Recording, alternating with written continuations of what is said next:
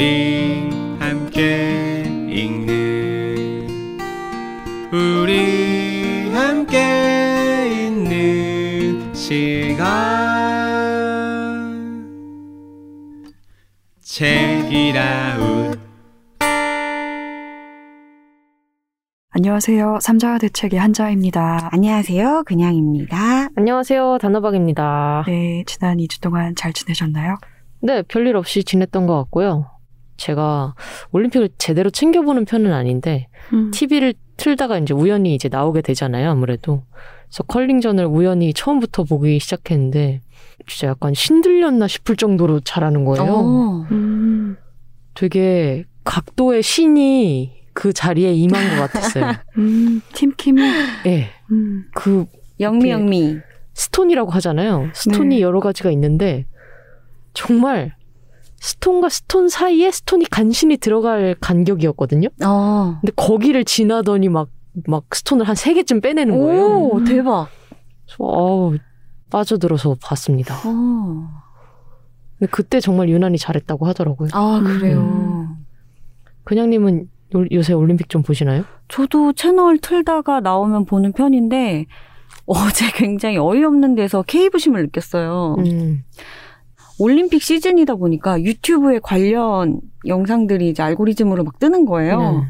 그 중에 1년 전 영상을 봤는데 도쿄올림픽 때 이 선수들 식단에 관한 문제, 네. 음식 네, 네. 안전에 대한 문제가 막 불거지다 보니까 우리 평창올림픽 때의 그 선수촌 식당에 대한 뉴스가 그때 음. 나왔더라고요. 네. 그래서 평창올림픽 때 진짜 선수들을 잘 대접했다. 음. 그래서 IOC 위원장이 그런 말도 했대요. 선수들한테 이 식당 관련해서 complain이 들어오지 않은 게 처음이라고 음. 그런 음. 경우가. 음. 근데 너무 또 K부심 뿜뿜하는 거예요. 음. 밥을 잘 대접했다. 아, 그래. 우리가 손님한테 밥 대접을 엄청 중요하게 생각한 민족이고, 집에 손님이 오면은 있는 거 없는 거 다 끌어모아가지고, 아유, 차린 건. 없지만 하면서 이렇게 대접하는 민족이다. 그래, 손님을 소홀히 대해서는 안 되지. 라고 하면서 이상한 데서 K부심을 어. 느꼈다. 음. 음. 저는 K부심은 아니고 저의 바이오 어, 어떤 생태 주기에 대해서 한번 깨닫게 되는 계기가 있었는데 올림픽 정신이란 게 있잖아요. 네. 근데 제가 유튜브를 보다가 또 이제 막 스노보드 경기를 보게 된 거예요. 음. 근데 스노보드 경기가 끝나고 그 모든 선수들이 다들 얼싸안고 잘했다 축하한다 뭐 이런 식으로 얘기를 해가지고 이제 해설위원이 아 이것이 올림픽 정신입니다 이렇게 얘기를 했는데 네. 갑자기 제가 그걸 보고 갑자기 눈물이 빡 터져가지고 음. 막 우는 거예요. 그래서 울면서 제가 너무 이상하다고 생각했거든요. 음. 저는 이런 종류의 그 단체와 국가가 막 주도하는 그런 아. 행사에 대해서 굉장히 비관적으로 보고 비판적으로 보는 입장이고 음. 한 번도 그것에 대해서 그래 아름답지 좋아라고 생각은 하지만 이렇게까지 울 정도는 아니 었는데 왜 이러지라고 생각하고 나서 아 곧 생리가 시작되려나 보다 내가 나의 감정이. 어, 생체 주기가 지금 이렇게 이렇게 됐기 때문에 내가 우는 거다라고 음. 생각을 했었더랬습니다. 다른 주기에 봤으면 눈물이 안 터졌을 그쵸. 수 있는데. 아, 네. 진짜? 네. 음. 그래서 어 내가 왜 울지라고 생각하고 나니까 아 맞다 나의 주기가 지금 이랬구나 그래서 음. 음. 예 그랬었습니다. 저는 올림픽 뉴스를 전혀 못 보고 있어요. 음. 인터넷 뉴스를 가급적 안 보고 주간지로만 뉴스를 보고 그러다 보니까 테, 텔레비전도 안 보고 그래서 거의 소식을 못 듣고 있네요. 음. 음. 음. 뭐 온, 올해도 여러 가지 소식이 있었습니다. 음. 그 올림픽 정신 하- 말씀하시니까 생각나는 게 얼마 전에 친구가 그 중계를 보다가 우리나라 선수가 은메달 땄는데 그런 얘기를 하는 거예요. 예전에는 그 중계 캐스터들이 은메달 따거나 동메달 따면 뒤에 항상 어미를 은메달을 따는데 그쳤습니다라고 많이들 썼던 것 같다는 음. 거예요. 근데 이제는 아 은메달이라는 성취를 이뤄냈다 축하한다 이런 식으로 멘트를 하니까 그게 많이 우리가 변한 것 같다라는 음. 얘기를 하더라고요. 근데 지난 도쿄올림픽 때 그 높이뛰기 선수 그분의 태도가 굉장히 인상적이었잖아요. 내가 여기서 시도해서 실패를 할 수도 있는데 긴장하는 게 아니라 막 박수를 유도하면서 자신이 막 즐기면서 재밌게 한 게 사람들한테 굉장히 많은 음, 인상을 남겼다고 생각하거든요. 정말 기분 좋게 하는 음. 거였거든요. 조금씩 우리가 달라지고 있는 것 같아서 그것도 너무 좋았어요. 음, 음. 그게 올림픽 정신. 그러니까. 요 저기까지 간 거 얼마나 대단하고 음. 메달 안 따도 얼마나 대단하고. 음. 그래서 저도 오늘 실패를 두려워하지 않고 해보겠습니다.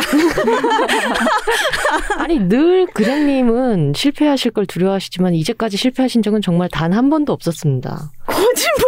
진짜 진짜로 진짜 진짜 real 진짜로 예 뭐라 사랑해. 뭐라도 걸까요? 네, 메달. 드릴게요 메달. 아 네, 감사합니다. 팟캐스트 메달 같은 걸로다가 빅마우스 아 빅마우스요 골드마우스 빅마우스 빅마우스. 근데 빅마우스가 나한테 더 어울리긴 하다 음, 뭐 big gold mouth 하면 되죠. 크고 금색인 big gold 다 입으로 하세요. 예, 다 하십시오. 감사합니다 네, big gold 다 네, 하시는 오늘- 그냥님의 네. 책 소개를 그냥님이 진짜. 처음이시죠? 네 오늘 제가 일빠입니다 소설을 가지고 왔습니다 제목은 백조 세탁소 플레임은 더 깁니다 세련되게 해결해 드립니다 백조 세탁소 제목만 보고 한번 유추를 해볼까요? 세탁소 주인이 주인공입니다. 아니에요? 아, 저 언니는 지난 방송처럼 저로 지난 방송부터 저렇게 다 맞춰버리더라. 즐거워요. 네. 음, 에이. 저분이 세탁소 주인이시군요. 네, 굉장히 힙하시죠? 음, 선글라스를 끼고 저걸 뭐라 그러죠? 탱크탑이라고 하나요? 아, 민소매. 네, 민소매. 죄송해요. 민소매. 민소매를 입으셨습니다. 네. 그리고 요즘에 이거 high cut이라 그래요? high waist? 음, 네네. 네, high waist 바지를 멋스럽게 배바지죠, 입은. 배바지. 어, 맞아요. 배바지라고 말하고 싶었어, 사실. 그런 주인공이 세탁소 앞에 서 있는 그림이 표지에 있는데요.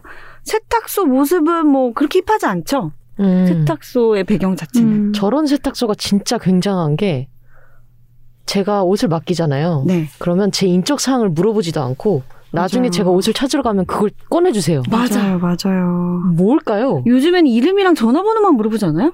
아니 저는 물어보지도 안 않더라고요. 아, 정말요? 네. 음. 어머, 대단하신 분들이다. 근데 그러게요. 요즘에 저런 세탁소 많이 없어졌어요. 맞아요. 동네 세탁소. 네. 요즘에 다 체인이잖아요. 네, 네. 다 체인이고 저는 파주에 이사 온 지 지금 2년이 넘어가는데 아직도 예전 동네의 세탁소를 찾아갑니다.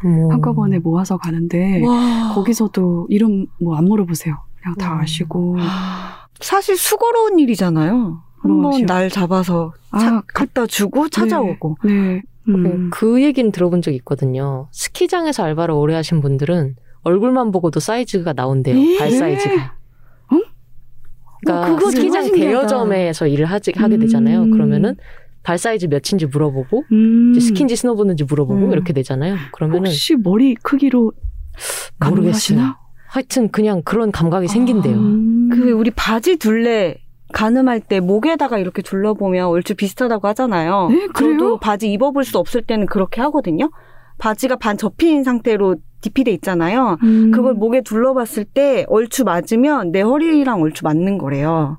그래서 저도 그렇게 사고는 하는데 그래요? 아무래도 신체 비율이라는 게 있으니까 신발도 가능할 것 같긴 해요. 음. 어떤 분야든지 오래 일하면 그 사람들만의 노하우가 생기는 거죠. 지난 시간부터 두 분이 제 책을 굉장히 관통하는 이야기들을 하고 계세요. 음. 저 혼자 막 소름이 돋고 있는데 세탁소를 오래 운영한 사람이라면 정말 그 눈썰미가 생기겠죠. 음. 예리한 관찰력이 생기겠고요. 그게 이 소설에서 굉장히 재미난 요소로 핵심적인 요소로 등장을 합니다. 그 얘기는 조금 이따 해드릴게요. 일단 순서대로 한번 가볼게요. 이재인 작가님의 소설인데요. 이 책은 2019년에 안전가옥 스토리 공모전 코지 미스터리 부문에서 대상을 수상한 작품입니다. 안전가옥 책은 저희가 예전에도 소개한 적이 몇 차례 있었죠. 네. 단호박님께서 대멸종을 네. 소개하신 적도 있고 선선한 작가님께서 밤에 찾아오는 구원자로 저희 책이라웃을 찾아와 주기도 하셨었죠. 네. 그 안전가옥 스토리에서 상을 받은 작품입니다. 이재인 작가님은 2018년에도 소설 공모전에서 우수상을 받으신 적이 있는데요. 이게 제2회 추미스 소설 공모전이에요. 추미스요? 네. 추리 미스테리 스릴러. 그렇죠. 아, 그걸 또 줄여서 또 무슨 학생이야? 그렇게까지 해야 되겠습니까? 아주 날카롭다. 아. 무슨 학생이야? 아, 진짜 그렇게 불러요? 추미스? 아니요, 그냥 그렇게 네. 상 이름을 정한 네, 거겠죠. 공모전 이름이 이렇대요. 네. 이게 CJ ENM하고 카카오 페이지가 주최한 음. 공모전인데 이름이 이렇다고 하고요. 이때는 호랑낭자 견 이라는 작품으로 수상을 하셨다고 합니다. 백조 세탁소에는 한 명의 주인공이 등장을 하는데 이름은 백은조예요. 음. 백은조가 5년 정도 만에 고향으로 돌아오는 것으로 이야기가 시작됩니다. 고향 여수에 돌아와서 은조는 이렇게 생각해요. 정말 지긋지긋할 정도로 한결같은 도시다. 음. 라고 생각합니다. 뭐 엑스포 이슈도 있었고, 네. 여수 밤바다 이 노래도 엄청 히트 치면서 외지인 관광객이 되게 많이 찾아와서 이 도시가 굉장히 성장하고 네. 부흥할 것이다라고 생각했지만 은조의 눈에는 다 똑같다. 그렇지 않다. 에이, 음. 그렇지 않다. 아, 세탁소도 그대로고. 아유, 정말. 라고 느끼는데요. 자신의 동네를 가봤더니, 자신이 살던 동네를 가봤더니 굉장히 많이 바뀐 거예요. 그게 어떻게 바뀌었냐면, 이 동네에 대학교가 있었는데, 이 캠퍼스가 망했어요. 그래서 상권이 다 죽은 거죠. 왜 대학교가 있으면 그 주변에 그 생태계를 이루는 뭐 하숙집이라든지, 뭐 음식점이라든지 이런 것들이 있잖아요. 네. 그게 다 쇠락한 분위기가 된 겁니다. 그래서 은조는 죽어가는 동네라고 표현을 해요.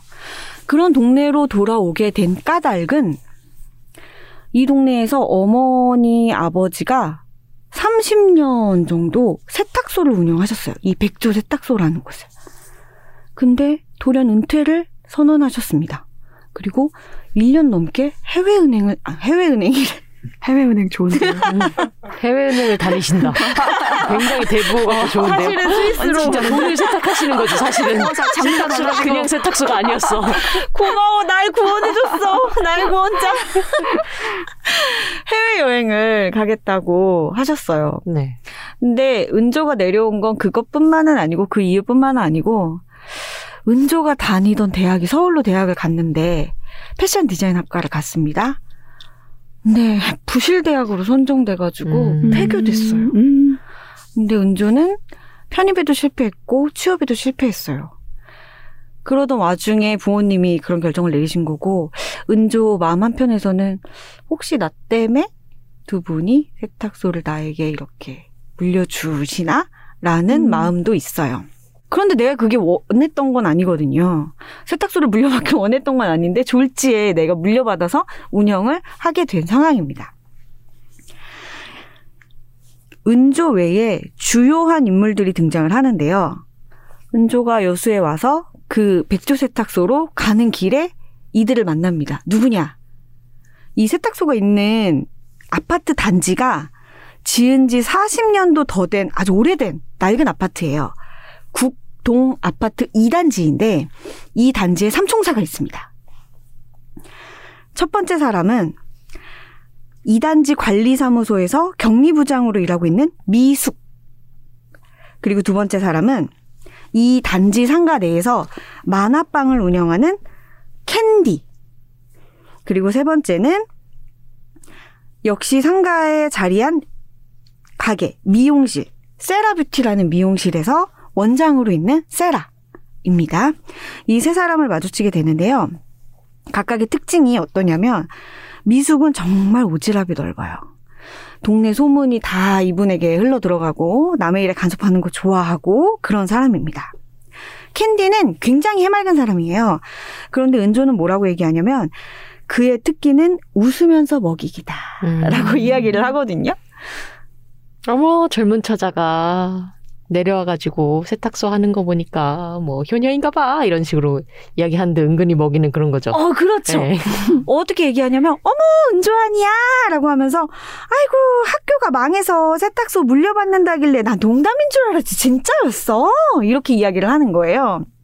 근데 은조의 엄마는 이 캔디에 대해서 아유 사람이 좀 푼수 같긴 해도 말하는데 악의는 없다라고 이야기를 하거든요. 물론 은조는 거기에 동의하지 않습니다. 악의가 없이 저런 말을 한다는 게 더 끔찍한 일이 아닐까, 음. 더 엄청난 일이 아닐까라는 생각도 하는데 이 인물이 실제로는 어떤 유형의 사람인지는 책을 읽어가시면 좀 맥을 잡으실 수 있을 것 같고요. 마지막으로 세라는 은조가 이 동네에서 가장 마주치고 싶지 않은 껄끄러운 관계인 사람이에요. 왜냐면 이 세라가 삼총사 안에서도 리더격인데 어느 모임에서도 좀 이렇게 대장놀이를 하고 싶어 하는 성향이고 말투가 톡 톡 쏘고 남이 뭘 하건 좀 이렇게 어깃장부터 놓는 그런 사람이에요. 그런데 그런 태도로 내 부모를 대하기도 하는 거죠. 그래서 은조가 굉장히 껄끄러워하는, 좋아하지 않는 사람입니다. 이 세라람을 만나고 백조 세탁소에 가서 어, 예정보다 앞당겨서 그냥 내일부터 바로 뭐 세탁소 문을 열지 뭐 라고 생각을 합니다.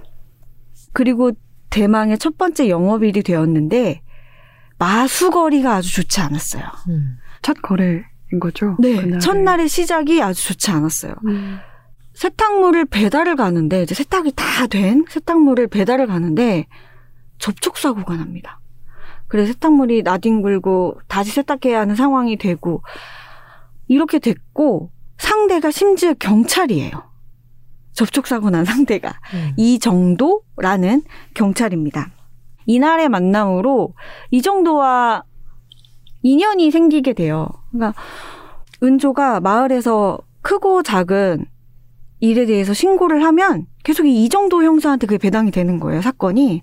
그래서 몇 차례 만나면서 둘이 사건에 같이 휘말리게 되는 그런 이야기가 시작이 됩니다. 첫 번째 이야기는 어떻게 시작되냐면요. 은조가 세탁물을 정리하다가 한 원피스에서 작은 쪽지를 발견하게 돼요. 아주 얇고 짧은 쪽지였는데 그 쪽지에 빨간색 글씨로 따따따 따따 따따따따라고 적혀 있는 거죠. 어떻게 아셨어요? 어 이거 뭔지 모르세요? 네. SOS, SOS 모스부호라서 음. 어 맞아요. 음. 그, 그 영화 이름 엑시트. 뭐였죠? 엑시트에서 나와서 음. 유명해졌거든요. 네. 이게 구조를 요청하는 모스 부호 신호인데 이상하잖아요. 음. 이게 왜 옷 속에 들어있는 거지? 찜찜합니다. 이 옷을 맡긴 사람을 생각해 보는 거예요. 떠올려 봐요. 근데 이 옷을 맡긴 사람은 이 옷의 주인이 아니라는 생각이 들어요. 사이즈도 맞지 않고 옷을 맡긴 사람은 주로 매일 트레이닝복을 입는 사람이거든요. 근데 이 원피스는 은주는 패션 디자인을 전공했고 옷에 관심이 많기 때문에 그리고 또 세탁소에서 경력이 있죠. 짬바가 있죠. 그래서 가늠해 보건데 이 원피스는 한 벌에 300만 원이 넘는 고가의 옷이에요. 음. 그리고 트레이닝복을 주로 입는 사람이 입을 만한 스타일이 아니에요. 그래서 이게 뭐지? 라고 생각을 하면서 계속 이 쪽지가 거슬립니다. 은조가 생각해요. 이게 진짜 구조 요청일 리가 없어. 하면서도 구조 요청이면 안 되지. 어떤 방식이든 젊은 여성이 뭔가 신호를 보낼 때 무슨 일이 벌어지는지 이미 너무 잘 알고 있으니까. 라고 생각을 합니다. 그러면서 과거의 어떤 한 기억을 떠올리게 되고 굉장히 힘들어해요. 그러니까 막 심장이 너무 빨리 뛰고 속이 울렁거리고 그런 신체적인 증상을 느끼게 됩니다. 뒤 이어서 자신의 사촌 언니인 백은수에 대해서 이야기를 하는데 두 사람은 나이 차이가 꽤 많이 나는 사촌이었어요. 10살 정도 언니가 자신보다 많았고 사촌들 중에서도 유난히 두 사람이 가깝게 지냈습니다. 근데 은수의 이야기를 떠올리니까 이 따따따 쪽지를 간과할 수가 없는 거예요. 은조는. 그래서 옷을 맡긴 사람이 남긴 주소로 찾아갑니다. 세탁물 배달을 핑계로. 음. 옷을 받으러 나왔는데 이 여성은 세탁물을 맡긴 여성이 아니에요. 근데 아, 이 사람의 옷이구나라는 느낌이 오는 거예요. 사이즈가 딱 이 사람 것이다. 라는 느낌이 오는 거예요. 세탁비를 받으면서 보니까 이 여성의 팔에 많은 상처가 있는 겁니다. 은조는 갑자기 또 은수가 떠오르면서 도망치듯 그 자리를 떠나요. 그리고 아파트 동 입구에서 한 남성을 마주치는데 이 남성이 눈썹에 흉터가 있어요. 근데 그 흉터를 보고 은조가 혼자 중얼거립니다. 똑같네. 그리고 그 남성이 은조한테 말을 걸어서 말을 섞게 됐는데 목소리를 들어보고 또 몸에 있는 문신을 보아하니 아는 놈인 거예요. 그래서 곱장 정도에게 전화를 합니다. 이곳으로 빨리 와라. 형사인 정도에게 연락을 합니다. 그 뒤에 이야기가 전개되는데요. 제가 사실 이 대목에서 조금 놀랐어요. 독서를 하면서. 이 책이 굉장히 발랄해요. 소설이. 은조라는 인물의 캐릭터도 그렇고 문체도 굉장히 경쾌하거든요. 그런 흐름으로 읽다가 갑자기 이런 이야기를 맞닥뜨리니까 굉장히 놀랬어요. 그러면서 겁이 났어요. 뭐냐면 음 이런 추리 스릴러 뭐 범죄 추적하는 소설에서 큰 고민 없이 어떤 사건들을 그려내는 모습이 이 책에서도 재현될까봐 여기서 읽기를 멈춰야 되나? 라는 생각을 했어요. 그래도 좀 더 가보자 라고 해서 갔는데, 다행히도 그렇지 않았어요. 다행히도. 그러니까, 갈무리에서 말씀을 드리자면, 사촌 언니 은수의 이야기가 드문드문 나오지만, 그 은수의 이야기를 집요하게 파고들어서 전시해서 보여주지 않는다는 점. 그런 점들이 내가 우려했던 그런 것을 재현하진 않았구나. 라는 생각이 들었었어요.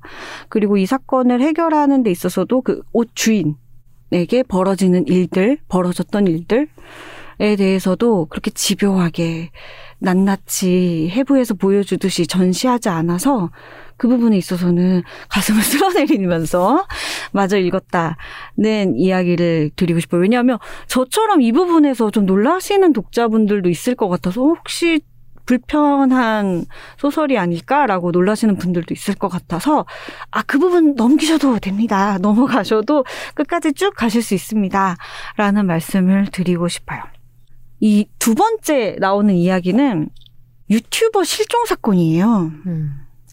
이 유튜버의 마지막 행적이 백조 세탁소가 있는 동네에서 있었던 거예요. 그 이후에 연락이 닿지 않는 상황인 거고, 이 형사인 정도와 서울에서 올라온 한 경위가 은조를 찾아와서 그 사람이 실종되기 전에 너희 세탁소 앞을 지난 걸로 추정이 되는데 CCTV 영상을 좀 제공해 줄 수 있니? 라고 해서 은조가 협조하게 되면서 또 은조는 본의 아니게 어떤 사건에 음. 휘말려 들어가고 그거를 파헤치는데 큰 역할을 하게 되는 그런 에피소드인데요.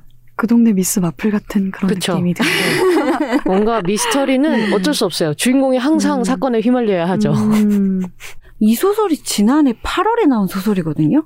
근데 이 에피소드는 정말 묘하게도 최근에 있었던 어떤 사건들을 좀 떠올리게 해요. 네. 음. 뭐냐면 이 유튜버가 명품 하울 영상을 컨텐츠를 올리던 유튜버예요. 그리고 이 사람의 실종을 은조가 추적을 하면서 음 이것이 어떤 진품이냐 가품이냐 거기에 밑바닥에 있는 욕망 이런 것들을 들여다보게 됩니다. 요것도 조금 읽으면서 제가 혹시 이것을 그냥 정말 말 그대로 대상화해서 음, 아, 그 사람들은 그런 욕망 때문에 그런 짓을 했어. 라고 끝나버리면 어떡하지? 아, 이재현 작가님 죄송합니다. 제가 작가님을 너무 뭐 믿지 못한 것은 아니고 불신한 것은 아니고 그런 불안함이 조금 있었는데 결말에서 저는 너무 좋았어요. 뭐냐면 은조가 그 실종된 유튜버 가 갖고 있는 욕망이 나의 것과 다르지 않다라고 생각해요. 내가 더 화려해 보이고 싶고, 이 구질구질한 현실에서 떠나고 싶고, 그런 욕망이 내가 패션 디자이너의 꿈을 꿀 때, 그래서 꼭난 서울로 가야겠다고 우길 때, 내 안에도 있었고, 지금도 나는 아 내가 백조 세탁소에 얽혀 있지 않고 묶여 있지 않고 나 더 멋진 일을 하고 싶다 더 화려한 일을 하고 싶다라는 마음이 내 안에 있는데 그게 다르지 않다라는 걸 알게 되거든요. 그렇게 처리를 한 부분도 좋았고 또 하나는 이 사건을 실종 사건을 은조가 추적을 하면서 아까 말씀드렸던 그 3인방 중 두 사람의 이야기를 듣게 돼요. 캔디와 세라의 대화를 우연히 엿듣게 되는데 그때 캔디가 세라에게 물어봐요. 언니는 왜 그렇게 백 사장한테 퉁퉁대냐? 그랬더니 세라가 이야기하길 나이도 어린 게 사장이랍시고 뻗댄다. 내가 그만할 때는 광주 숍에서 이제 미용실인 거죠. 막내 선생 시다 하느라 밤낮으로 손에 독한 파마약 묻혀가면서 울었다. 근데 그 딸내미는 편하게 지 엄마 아빠 가게 그대로 물려받아서는 어렵고 더럽고 치사한 일 하나도 안 겪어봐서 걔가 그러는 거다. 라는 말을 해요. 이때 은조가 깨닫는 거죠. 어, 나는 내가 실패한 사람이라고 생각했고, 내가 서울에서 뭔가를 이루지 못했기 때문에 이 시골에 와서 세탁소를 떠안게 된, 그러니까 나로서는 선택의 여지 없이 떠안게 된 상황인데, 그게 남의 눈에는 저렇게 비출 수도 있구나. 그렇다면, 다른 사람들이 이 실종된 유튜버를 바라보면서 제가 진짜 금수저네, 아니네, 허황되네, 뭐네라고 얘기하는 것도 비슷한 맥락이지 않을까. 그러니까 그 사람이 지금 그 자리에 있기까지의 과정이라든지 주변 상황에 대해서는 드러나지 않고 어떤 현상에 대해서만 보여질 때 사람들이 시기 질투 아니면 박탈감 이런 것을 느끼는 것에 대해서 은조가 생각하게 돼요. 음. 그런 식으로 이야기를 풀어간 게 전 또 너무 좋았고 다시 한번 가슴을 쓸어내리면서 작가님께 감사했다. 그런 말씀 드리고 싶네요. 네. 그 이야기가 총 몇 개가 들어가 있나요? 에피소드는 총 7개입니다. 음, 일곱 개. 사건이 등장하나요? 네, 맞아요. 어, 그리고 왠지 그 사건들은 나중에 가면 연결되어 있을 것 같아요. 어, 그렇죠. 음, 네. 제가 지금 되게 순서대로 설명하는 이유가 순서대로 진행되면서 이 인물들 사이에 관계도 생겨나고 전후 사건의 어떤 숨겨진 단서들도 점점 점점 쌓이기 때문에 이건 순서대로 설명할 수밖에 없을 것 같아요. 음. 네. 그 세탁소 오래된 데 가보면은 막 옷이 막 주렁주렁 걸려 있잖아요. 아 맞아요. 그 옷마다 약간 사람들이 안 찾고 그냥 이사를 간다거나 음, 그런 있죠. 경우가 되게 많아서 세탁소 분들이 그것 때문에 되게 골치를 많이 썩인다고 음, 하시는데 음. 제가 생각했을 땐 그것 중에 또 하나의 단서가 있을 것 같아요. 없군요. 아 오래된 옷 중에서 백조 세탁소에서 아, 있을 줄 알았는데 없네. 나는 분명히요 한 10년쯤 묵힌 곳에서 단서가 나올 거라고 생각을 했어요. 어, 저는 아무 말도 하지 않았습니다. 아무 말도 하지 않았습니다. 아, 근데 두 분이 초반에 짚어주셨던 이 책의 핵심적인 부분, 그거를 단적으로 보여줄 수 있는 대목을 소개할게요. 이 윤조가 옷에 대해서 잘 알고 있고 특유의 그 뛰어난 관찰력을 갖고 있다라는 게 사건 해결에 굉장히 핵심 키로 작용을 하는데요. 그걸 아주 잘 보여주는 대목이 있어요. 은조가 형사인 정도에게 이런 말을 합니다. 형사님이 지금 입고 있는 폴로 셔츠는 톰 브라운 제품인데 70만 원대예요. 물론 형사님은 몰랐겠지만 이걸 선물해준 사람은 형사님이 한동안 자주 입던 그 핑크색 옥스퍼드 셔츠를 선물해준 사람이랑 같은 사람이겠네요? 뭔지 알죠? 저랑 맨 처음에 접촉사고 났을 때 입고 있던 옷. 선물해준 분 취향이 굉장히 일관되네. 아, 그리고 혹시 몰라 얘기하는데 그 셔츠도 가격대가 비슷해요. 바지는 형사님이 직접 샀어요. 항상 켈빈 제품만 고집하길래 처음엔 취향인 줄 알았는데 그게 아니라 그냥 귀찮아서 한 번 갔던 매장만 맨날 가서 그런 거예요. 운동화는 서너 켤레를 번갈아 신는데 지금 신고 있는 건 나이키 북미 한정판 두 시즌 전 제품. 이것도 선물 받은 거. 근데 셔츠랑은 다른 사람. 음. 이렇게 예리하게 관찰해내는 음. 그런 사람입니다. 요게 이제 사- 각각의 사건을 풀어내는데 굉장히 큰 소스를 제공해요. 음, 음. 그래서 마지막에 이 주인공은 세탁소에 만족을 하면서 계속 그 동네에서 살아가게 될까요? 어, 이야기는 스케일이 점점 커집니다. 아하. 여수 밤바다를 넘어서서 더더 커진 세계로 가시는군요. 이 코지 미스터리 소설이라는 게 소도시나 작은 마을을 배경으로 해서 전문 탐정이 아닌 아마추어가 사건을 해결하는 그런 장르물이라고 해요. 그런 이야기의 장르물이라고. 이 마을과 소도시라는 공간적 배경이 좀 중요하지 않겠습니까? 처음에 제가 국동 아파트 2단지에 대해서도 얘기를 했지만 이 마을과 관련해서 엄청 스케일이 큰 사건이 벌어집니다. 음. 음. 이재인 작가님이요. 작가의 말을 쓰셨는데 첫 번째 공모전에 당선되고 나서 저희가 아까 얘기했던 추미스 있잖아요. 추미스 공모전에 당선되고 나서 아 이제 대박 작가가 되겠지라는 희망을 품으셨대요. 근데 현실은 그렇지 않았고 그래서 음 소설을 이제 그만둬야 되나라는 고민을 하셨는데 그때쯤 이 작품으로 안전가옥에서 공모전 수상을 하셨다고 해요. 그때 작가님의 실제 고향인 여수에 내려가셨었고 그 시절에 어린 때 살던 동네에 갔었는데 별 이유 없이 그 동네를 찾아갔었는데 어른이 돼서 그 공간을 다시 보니까 굉장히 이상한 기분에 휩싸였다고 해요. 그래서 그 기분, 그때 받았던 느낌이 이 이야기의 시작이 되었다고 하고요. 우리가 살고 있고 기억하는 대부분의 동네가 그렇듯이 여기 나오는 인물들이 뭐 대단하지 않아요. 그리고 대단한 걸 이룬 사람들도 아니에요. 실제로 은조는 실패를 경험했고 정도도 사실 서울에서 굉장히 촉망받는 형사였다가 어떤 이유로인지 좌천돼서 여수로 온 거거든요. 그리고 아까 실종된 유튜버 같은 경우에도 욕망하지만 그것이 좌절되고 이런 인물이에요. 뭔가 꿈을 이루거나 거창한 화려한 삶을 살고 있는 인물들은 아니지만 이 인물들이 뭉쳐가지고 작은 마음을 가지고 작은 관심을 가지고 되게 작은 실천인 것 같은데 뭔가를 막 해내요. 그런 이야기입니다. 음. 음. 좋습니다. 백조 세탁소에 강- 굉장히 다양한 옷들이 걸려 있군요. 아 그렇죠. 음. 화려하죠. 네, 네. 알겠습니다. 세탁소에 갔으니 다음에는 어디로 저희가 가야 될까요? 네. 그냥 작가님이 방금 소개한 책에서 은조가 과거를 떠올리면서 그리고 구조 신호를 목격을 하고서 알아보고서 과거를 떠올리면서 신체 증상을 겪게 네. 되는 이야기가 나오잖아요.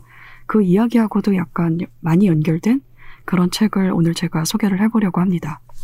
제가 오늘 가지고 온 책은 네이딘 버크 해리스가 썼고 정지인 번역가가 옮겼고 출판사 심심에서 출간된 불행은 어떻게 질병으로 이어지는가 라는 책입니다.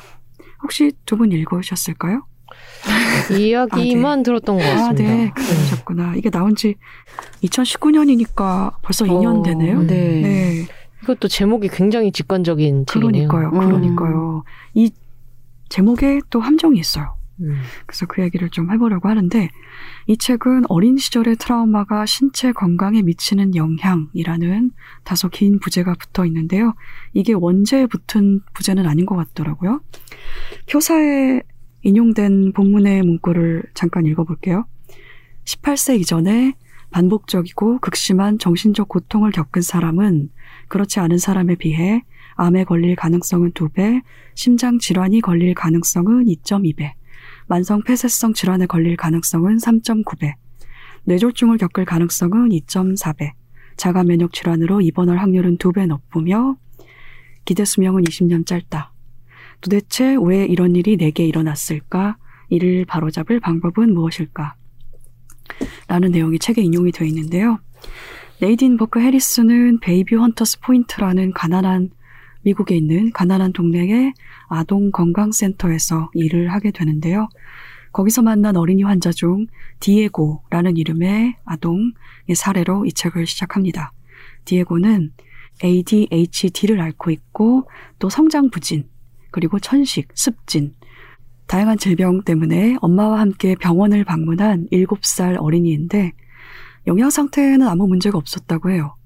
영양이 부족한 것이 없었고 그리고 호르몬에도 아무런 문제가 없는데 성장을 멈춘 것처럼 체구가 아주 작았다고 합니다. 네이딘이 보기에 7살인데 4살의 체구를 하고 있었다고 해요. 그리고 실제로 뼈 나이를 쟀더니 4살이었다고 합니다. 음. 네이든이 디에고의 어머니하고 아이를 진료실 밖으로 내보내고 디에고의 어머니하고 면담하는 과정에서 디에고가 4살 때 성적 학대를 경험했다는 사실을 알게 됩니다. 이 사례를 첫 번째 예로 들면서 네이든은 자기가 만나는 환자들을 진료하고 치료하는 과정에서 현재의 의학 그리고 사회 공동체가 뭔가 중요한 포인트를 놓치고 있다. 핵심을 놓치고 있다라는 생각을 하게 되는데요. 디에고의 경우처럼 네이딘하고 그의 동료들이 이렇게 성장 과정에서 문제를 겪고 있는 아동을 만나고 치료하는 과정에서 어떤 사실을 발견하는데요. 그게 이 책의 부제이기도 한 내용이고, 한 사람이 세상에 태어나서 겪는 역경이라고 번역을 계속 하셨더라고요. 번역하신 분이 역경. 그 중에서도 아동기의 불행으로 겪는 극심한 스트레스가 아동기의 어떤 한순간이 아니라 사람의 평생에 걸쳐서 영향을 미친다라는 사실입니다. 제가 이 책을 읽으면서 이 책이 이런 내용이야 라고 소개를 했더니 친구가 그러더라고요. 그거 모르는 사람이 어딨어. 음. 아까 단호박님이 부제 얘기 듣고 익숙한 이야기라고 하셨잖아요. 저도 부제를 읽고 사실은 그랬거든요. 대단히 직설적이다. 제목과 부제가. 이거를 모르는 사람 다들 많이 알지 않나? 라는 생각을 저도 했거든요. 그래서 이 책의 프롤로그가 이렇게 시작이 됩니다. 모두가 안다고 생각했지만 아무도 몰랐던 이야기. 음. 사람들이 누구나 아동기에 겪는 역경이 한 사람의 삶에 영향을 준다는 거, 그거는 알고 있는데, 그런데 그 영향을 흔히들 심리적인 장애로 생각을 하기가 쉽잖아요. 그런데 네이딘하고 그의 동료들이 20여 년에 걸쳐서 발견해낸 사실에 따르면 아동기, 그 특정한 시기에 겪는 극심한 스트레스가 생물학적 영역, 몸 자체의 성장에도 대단히 영향을 미친다고 하는데요. 아동기의 불행이 말 그대로 몸에 새겨진다라고 저자가 소개를 해요.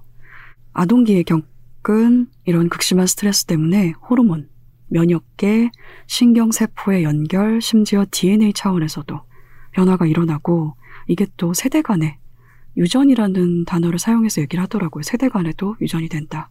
그리고 성인기에 심장병, 암 같은 치명적 질병에 걸릴 위험이 높아진다고 합니다. 네이딘버크 해리스와 그의 동료들이 현재 어떤 센터를 운영하고 있는데요. wellness 센터라는 데인데 여기에서는 양육자가 아이를 데리고 센터를 방문하면 ACE 지수라는 것을 선별 검사한다고 해요. 이게 어, 이 검사를 보편적으로 확대시키려고 이 사람들이 대단히 많이 노력을 했고 지금 그 지역에서는 이게 많이 활성화돼 있다고 하더라고요. ACE란 약자인데요. Adverse Childhood Experiences 라는 약, 말의 약자이고 부정적 아동기 경험 지수라고 번역을 하셨어요. 그러니까 adverse가 불리한이라는 뜻도 있는데 어, 이런 걸 재는 지수인데 네 아니오로 대답할 수 있는 질문들이거든요. 그 질문을 3분 내에 대답할 수 있는 설문 조사이고 1990년대에 이걸 네이딘이 발견해낸 그 발명해낸 어떤 설문은 아니고 이미 있었던 설문이더라고요. 1990년대에 펠리티 그리고 안다라는 의학 박사가 공동으로 연구하고 만들어낸 분류 기준입니다. 10가지 범주를 묻는 10개의 질문으로 구성이 되어 있어요. 그리고 이 질문에서는 전제가 대단히 중요한데요. 시기. 시기를 묻는 질문이 모든 질문에 포함되어 있습니다. 18세가 되기 전에. 음. 18세가 되기 전에 이 10가지 범주 중에서 어떤 것을 경험했는지 묻고 각 환자가 아동기에 그런 경험에 노출된 정도를 판단합니다. 질문의 내용을 간단하게 간추리면 이런데요. 정서적 학대, 신체적 학대, 성적 학대, 신체적 방임, 정서적 방임, 약물을 남용한 가족 구성원과 한 집에서 산 적이 있는지, 정신질환을 앓는 가족 구성원과 산 적이 있는지, 어머니가 폭력을 당하는 것을 목격한 적이 있는지, 부모의 이혼 또는 별거를 경험했는지, 범죄 행위를 저질러서 감옥에 갇힌 가족 구성원이 있는지, 이렇게 10가지 질문으로 구성이 되어 있습니다. 책의 끝부분에 이 10가지 질문이 조금 더 구체적인 내용으로 실려 있어요. 그래서 각 질문에 네라고 대답을 하면 1점, 한 질문당 1점입니다. 그래서 합산한 점수가 ACE 지수인데요. 그러면 가장 낮은 점수가 제로, 0이고 가장 높은 지수가 10이겠죠. 펠리티와 안다 박사가 처음 이 질문으로 조사를 했더니 아동기의 부정적 경험이 놀랍도록 사람들 사이에 흔했다고 합니다. 조사에 응답한 인구의 67%가 최소한 한 가지 이상에 해당했고, 네 가지 이상인 사람이 12.6%였다고 해요. 지수가 높을수록 건강에 대한 위험이 크다는 의미인데요.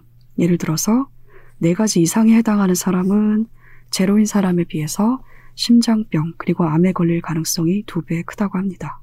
그리고 그 밖에도 AC 지수가 높은 사람일수록 아, 우울증이나 불안증 뿐만이 아니고 앞에 말씀드린 여러 가지 질병들, 천식, 자가면역 질환, 음식 알레르기도 있더라고요. 음. 심장병, 편두통, 역류성 질환, 만성기관지염. 수많은 병에 걸릴 위험성이 더 크다고 합니다. 저는 여기까지 읽었을 때 사실은 좀 위험한 접근법이라는 생각을 했어요. 네. 아동기에 겪은 불행이 사람을 병들게 만든다라는 이야기를 들었을 때 저도 일단은 그랬지만 사람들은 그 이야기를 쉽게 가난하고 연결을 합니다. 가난한 계층이 모여 사는 동네에서 가난한 가정에 가난한 아이들이 겪는 일이라고 생각을 하기가 쉽다는 거죠. 그래서 어른들 사회에서는 이제 이걸 빌미로 개토화가 진행이 될 수도 음. 있고 어떤 산업의 시장화, 뭔가의 시장화라는 것도 생길 수 있고 그런 것이 대단히 걱정이 되더라고요. 네이딩 역시 공중보건대 학원에서 그런 내용으로 배웠다고 해요. 가난과 열악한 의료 서비스가 나쁜 건강 상태의 원인이다. 라는 내용을 배웠는데, 이런 통념 때문에 처음에 이 연구 결과가 발표되었을 때 엄청난 비난을 받았다고 해요. 음. 가난한 가정의 아이들, 특히 흑인 가정의 아이들에게 낙인을 찍는 생물학적 결정론이다. 라는 비난을 들었다고 합니다.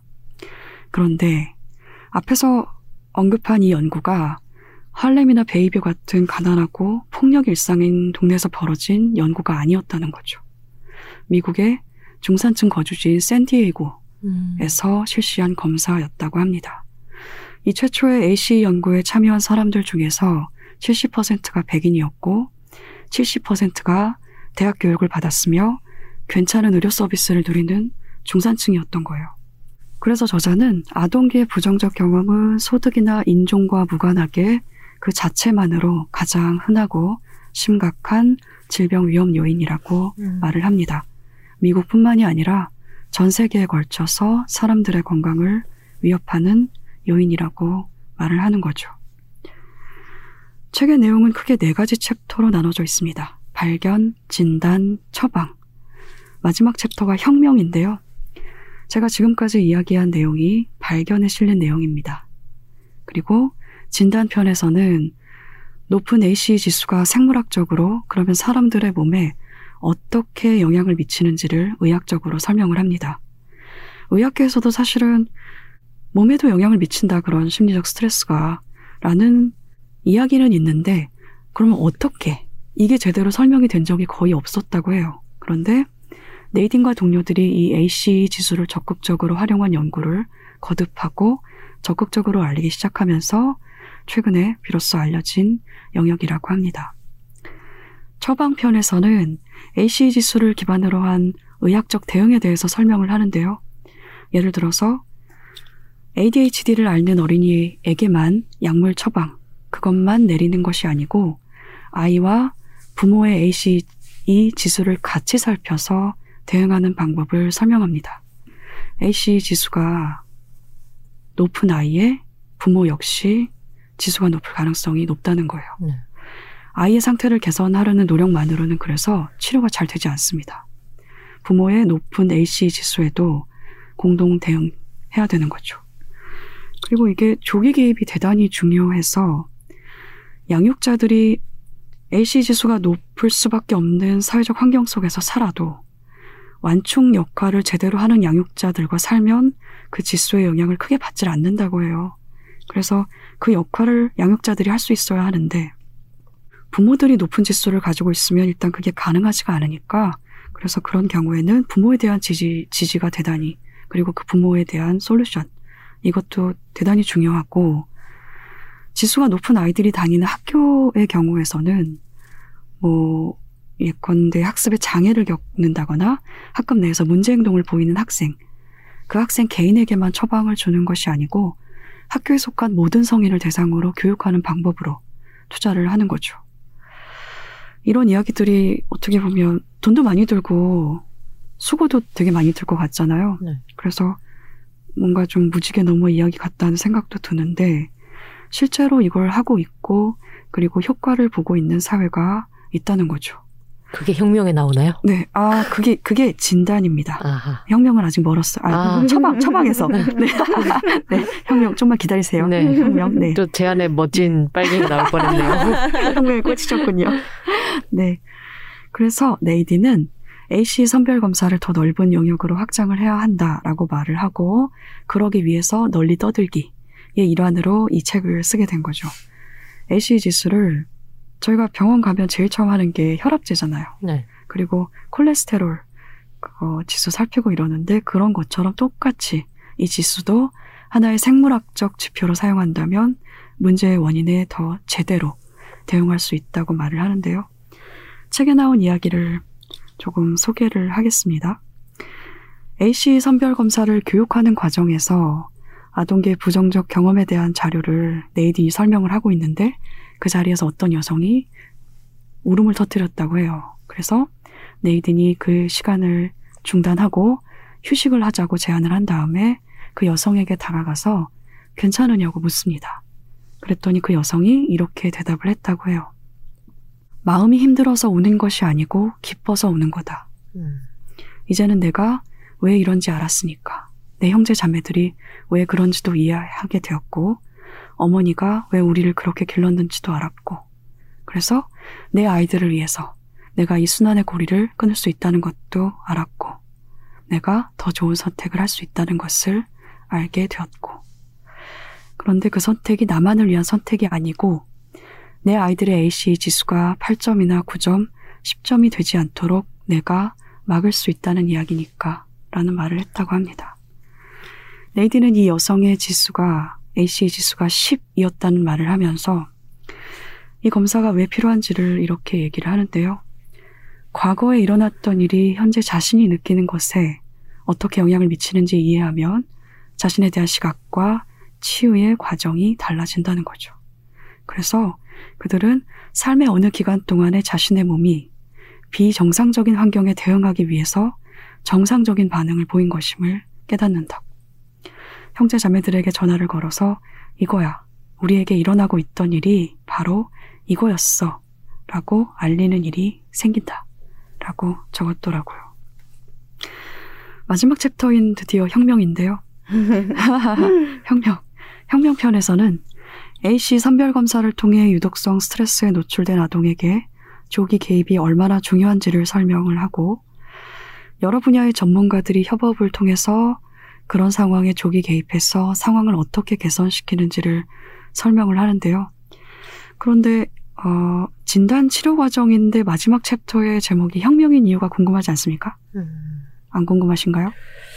혁명적으로 이것을 획기적으로 줄이는 국가를 전복시킬 만한 제안을 하지 않을까요? 국가가 전복시 국가를 전복시킬지 모르겠으나 큰 의미에서는 그럴 수도 있겠네요. 네이디는 이 AC 지수의 활용이 현재까지의 이런 대응 방법과 전혀 다른 대응이라서 그런 의미에서 이제 혁명이라고 얘기를 하는데 혁명인 이유가 이렇습니다. 장기설과 매균설 들어보셨죠? 아니요. 아, 안 들어보셨나요? 네. 아주 깨끗합니다. 네. 이제부터 설명해 주시면 될 것 같아요. 퓨어하시군요. 네, 저도 이 분야에 퓨어해서 매균설은 예전에 들어본 적이 있는데 장기설은 저도 이 책을 통해서 좀 뚜렷하게 인식을 하게 된 말인데 장기설이라는 게 그 19세기까지 전염병을 퍼뜨리는 매개가 공기라고 땅의 어떤 나쁜 기운이라고 생각한 것을 장기설이라고 했다고 하더라고요. 축축한 땅의 나쁜 기운이 병을 옮긴다. 그리고 매균설은 세균에 의해서 전파되는 우리가 지금 아는 바이러스와 세균에 의해서 감염이 되는 것인데 이 장기설에서 매균설로 넘어가는 과정이 공중보건의 혁명적 사건이었다고 음. 합니다. 1854년에 런던에서 콜레라가 대유행을 하는데요. 이때 존 스노우라는 사람이 하필이면 이름이 또 아무것도 그러게요. 모르는 네, 존 스노우가 네. 존 스노우 보셨군요. 아니요, 그 밈만 알고 있습니다. 아, you know nothing, 존 스노우. 그거밖에 존 모른다. 스노우, 네. 그존 스노우와 같은 이름인 존 스노우라는 사람이 콜레라가 창궐하는 그 도시에 나타나서 이제 한 바퀴 돌아본 다음에 그 마을의 우물의 손잡이를 펌프의 손잡이를 어, 제거했다고 해요. 음, 그래서 사람들이 저게 무슨 미친 짓이냐. 아니 멀쩡히 물 마시는데 왜 펌프의 손잡이를 제거 병이 돌고 있는데 라는 음. 생각을 했는데 또 그렇게 항의를 했는데 알고 보니 전염병의 매개가 그 우물에 고인 오염된 물이었던 거죠. 음. 근데 그 전까지는 그걸 몰랐던 거예요, 사람들이. 그래서 이게 대단히 공중보건에서 혁명적 사건이었다고 해요. 음. 그리고 이 책의 원, 원래 제목이 The Deepest Well인데, 디피스트요? 네, Deepest, The Deepest 아, Well. 네. 가장 깊은 가장 깊은 우물인가요? 우물. 네. 네.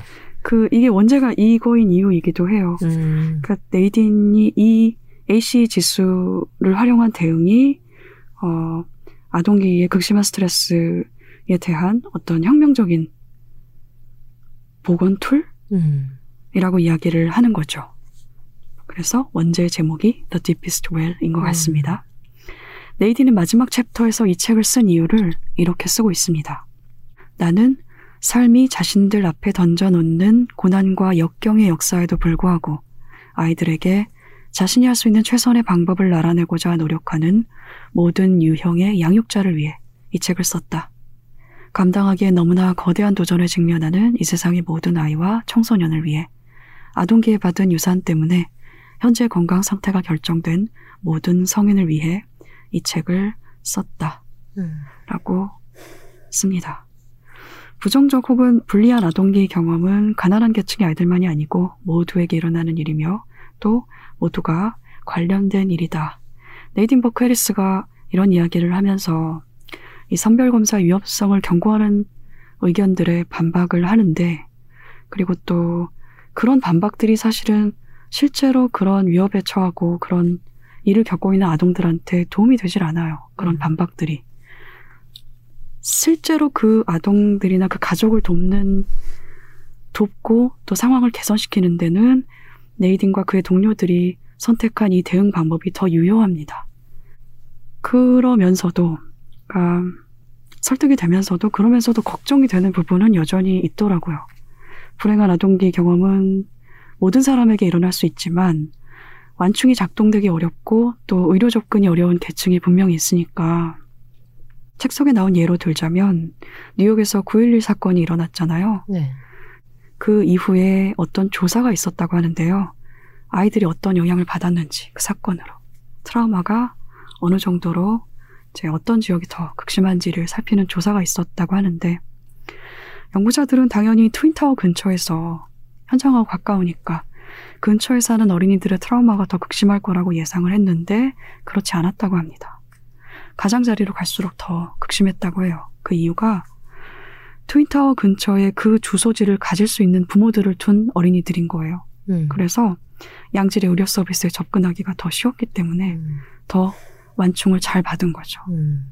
이런 걸 보면 또 마냥 걱정을 접기가 어려운 네. 면이 분명히 있기는 합니다. 이 밖에도 이 저자의 설득에는 모든 성인은 어린이의 성장 환경이 개선되기를 바란다. 네. 라는 강력한 전제가 있어요. 한국 사회에 사는 저는 이 전제를 좀 의심하는 편입니다. 음.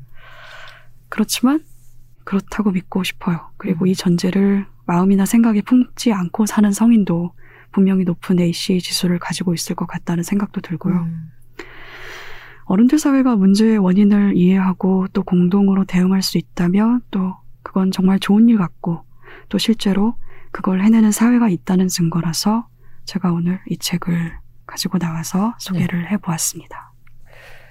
그 대응이라는 것도 처음에 한자님이 시장화가 좀 우려가 된다라고 하셨었잖아요. 이런 네. 식의 연구가 계속되면은 아이들을 조금 더 AC 지수를 낮게 만들 만한 시장이 개척이 되고 그것이 자본주의 안에 편입이 돼가지고 또 어떤 산업이 될까 우려된다 이런 말씀을 하신 것 같은데 저는 이런 얘기를 들으면 또 약간 다른 쪽 면으로 요새 완벽한 육아에 대한 집착 집착이라고 음. 하긴 좀 그렇죠. 네. 그거에 대한 스트레스가 너무 다들 높은 상태인 맞아요. 것 같아요. 그래서 내가 아이를 양육함에 있어서 어떠한 스트레스도 주어서는 안 되고 이 스트레스가 이 아이의 성장과 나중에 어떤 후년의 성, 성인이 되었을 때 어떠한 장애로 남게 될지 알 수 없다. 음. 이런 불안이 너무 커지고 있는 것 같거든요. 그래서 그 불안을 조절하면서 어떻게 하면 아동들을 불행하지 않게 키울 수 있을까 이게 저도 제가 키우고 있는 아동은 없지만 고민이긴 합니다. 육아가 너무 단자들한테 맡겨져 있기 때문에 더 심화되는 면도 있는 것 같아요. 음. 너무 개인이나 그 한 가정에만 맡겨져 있어서 더 그런 경향이 확산되는 것 같기도 합니다. 정보가 너무 많은 것도 있지 않을까요? 그러니까 특히? 중산층 위로는 그렇기도 하겠죠. 뭐 시장화랑 연결이 돼 있을 수도 있을 텐데 너무 많은 육아 정보가 들어가 있기 때문에 네. 단적으로 한 가정이 양육을 하는데 한 가정만이 양육을 하기가 너무 힘들잖아요. 음, 그러면 이제 할아버지나 할머니 그 조부모 때와 협업을 해서 이제 야구, 양육을 주로 많이 하게 되는데 음, 친구들한테 가장 많이 듣는 갈등 중에 하나가 서로 육아 방법이 다르다는 거예요. 음, 근데 자기가 들은 정보로는 음, 그렇게 서로 다르게 키우면 안 된다. 음, 음, 일관적인 일관된. 음. 일관적인 정보를 줘야 되는데 음. 아이가 헷갈릴 수 있다. 아이가 만나는 세계가 또 따로 그쵸. 있으니까 그것 때문에 아이가 또 스트레스를 받을까봐 또 부모가 스트레스를 받는 거죠. 음, 그게 힘들다 그렇군요. 그러더라고요. 네. 네. 정보가 그렇게 많은데 이 AC 지수에 관련된 정보는 너무나 공유가 안 되고 있다는 점도 이 책은 얘기가 나와요. 음. 다들 알고 있는데 아무도 얘기를 안 하고 심지어 연구자들 사이에서도 사회 엘리트들을 꽤 자주 만나거든요, 이 저자가. 사회 성공한 사람들을 대단히 또 선망하기도 합니다, 이 저자가. 그래서 근데 이제 그 사람들 앞에서 이런 이야기를 하면 얼마쯤은 못 알아들을 것이다라는 그런 전제도 있는 것 같은데 음. 놀랍게도 다들 자기의 경험에 대해서 얘기가 그제서야 나온다는 거예요. 그래서 이 사람이 책 속에 이런 얘기도 해요. 베이비우에서 이런 얘기가 왜 이렇게 회자가 되지 않을까? 자기가 자주 만나는 그 아동들이 사는 폭력이 많은 동네인 베이비와 그 상류층이 사는 그 동네의 결정적인 차이는 베이비에서는 성폭력을 저지른 외삼촌이 누군지를 다 안다. 그 동네 사람들이 다 안다. 근데 그 동네에서는 모두가 다 말을 하지 않는다. 음. 라는 이야기를 하기도 합니다. 마지막으로 단호박이 책을 소개할 차례인데요. 저는 오늘 어크로스 출판사에서 나온 일상감각연구소라는 책을 들고 왔습니다. 제목이 약간 익숙하실 것 같기도 해요. 일상기술연구소. 그렇죠. 음. 어크로스 출판사에서 일전에 일상기술연구소라는 책을 낸 적이 있죠. 재현주 작가님. 네, 맞습니다. 아우, 기억력이 아주 탁월하시군요. 으훗! 자, 어크로스 출판사에서 좀 어, 결을 맞추기 위해서 제목을 음. 이렇게 지으신 것 같고요. 원제는 센스 해킹입니다. 음. 센스 해킹이면 감각을 훔쳐. 어떻게 훔치거나 좀 다르게 조작을 한다. 이런 음. 뜻이 되겠죠. 책의 지으리는 찰스 스펜스고요. 실험 심리학자라고 합니다. 주로 뇌가 어떻게 감각 정보를 인지하고 이것을 해석하는지 연구를 하고 있다고 하고요. 유니레버라든가 펩시라든가 네슬레 같은 한 번쯤 들어봤을 법한 거대 식품업계에서 어떤 식으로 사람들이 이 회사의 제품을 감각하는지에 대해서 연구 개발을 하고 있다고도 합니다. 대표적인 저서로는 우리나라에도 소개됐었는데 왜 맛있을까라는 제목의 책이 있고요. 이그노벨상에서 영양학상을 받았어요. 음. 이그노벨상 들어보신 적 있으신가요? 네. 네. 이상한 연구를 한 분들한테 주는 상이죠. 이상한 연구가 굉장히 많이 나오는 책입니다. 어, 좀 재밌겠다. 약간 어, 좀 저자분들도 좀 이상하신 것 같아요. 예, 제가 책을 다 읽고 결국에 이분이 얘기하고자 하는 주제가 크게 두 가지다라고 생각을 했었는데 첫 번째는 감각이 서로 연결되어 있다는 거고요. 뭐 예를 들자면 청각이 바뀌면 우리가 시각을 다르게 인지를 한다거나 아니면 시각이 바뀌면 미각이 바뀐다거나 이런 식으로 서로 촉각, 미각, 후각 감각들이 다 연결이 되어 있다라는 게 주요 주제고요. 두 번째로는 요즘 시대에 관한 이야기인데요. 다들 감각을 너무 많이 받는다라고 피로함을 호소하는 시대잖아요. 네. 나한테 너무 음. 많은 정보가 들어오고 음. 내가 너무 많은 것을 감각한다라고 피로함을 호소를 하는데 자세히 생각을 해보면 대부분 시각 아니면 청각이에요. 왜냐하면 아. 우리가 감각 때문에 피로해지는 거는 이 모든 마케팅과 네. 회사들이 우리한테 주는 정보 때문인데 음. 그 정보는 주로 청각 아니면 시각이거든요. 그죠. 음. 촉각이나 후각은 아닌 것 같아요. 음. 그렇죠. 근데 촉각이나 후각을 하는 마케팅도 있습니다. 어. 그것도 나중에 좀 나오는데 러쉬. 그런 거죠. 아. 음. 근데 이제 이분이 생각했을 때 문제는 사람들이 필요하게 느껴지는 게 감각이 너무 많아서가 아니라 감각 사이의 균형이 지금 맞춰지지 않는다는 게 문제라는 거죠. 음. 상대적으로 촉각이나 미각이나 다른 감각은 청각이나 시각보다 훨씬 우리가 적게 느껴지고 있다. 음. 그래서 그것이 문제다라고 이야기를 하고 있습니다. 맨 마지막 장에 보시면 이 책을 보고 아 나는 이런 게 궁금해라고 하는 가장 에센스, 가장 핵심이 들어가 있는데요. 어떻게 하면 그럼 우리가 실 우리 생활에서 센스 해킹을 할 수 있느냐에 대한 간단한 센스 해킹 방법이 맨 끝에 나와 있습니다. 예를 한번 들어볼게요. 수건을 더 부드럽게 쓰려면 수건에 좋은 냄새를 뿌리면 수건이 더 부드럽게 느껴진대요. 오, 음. 재밌다. 네.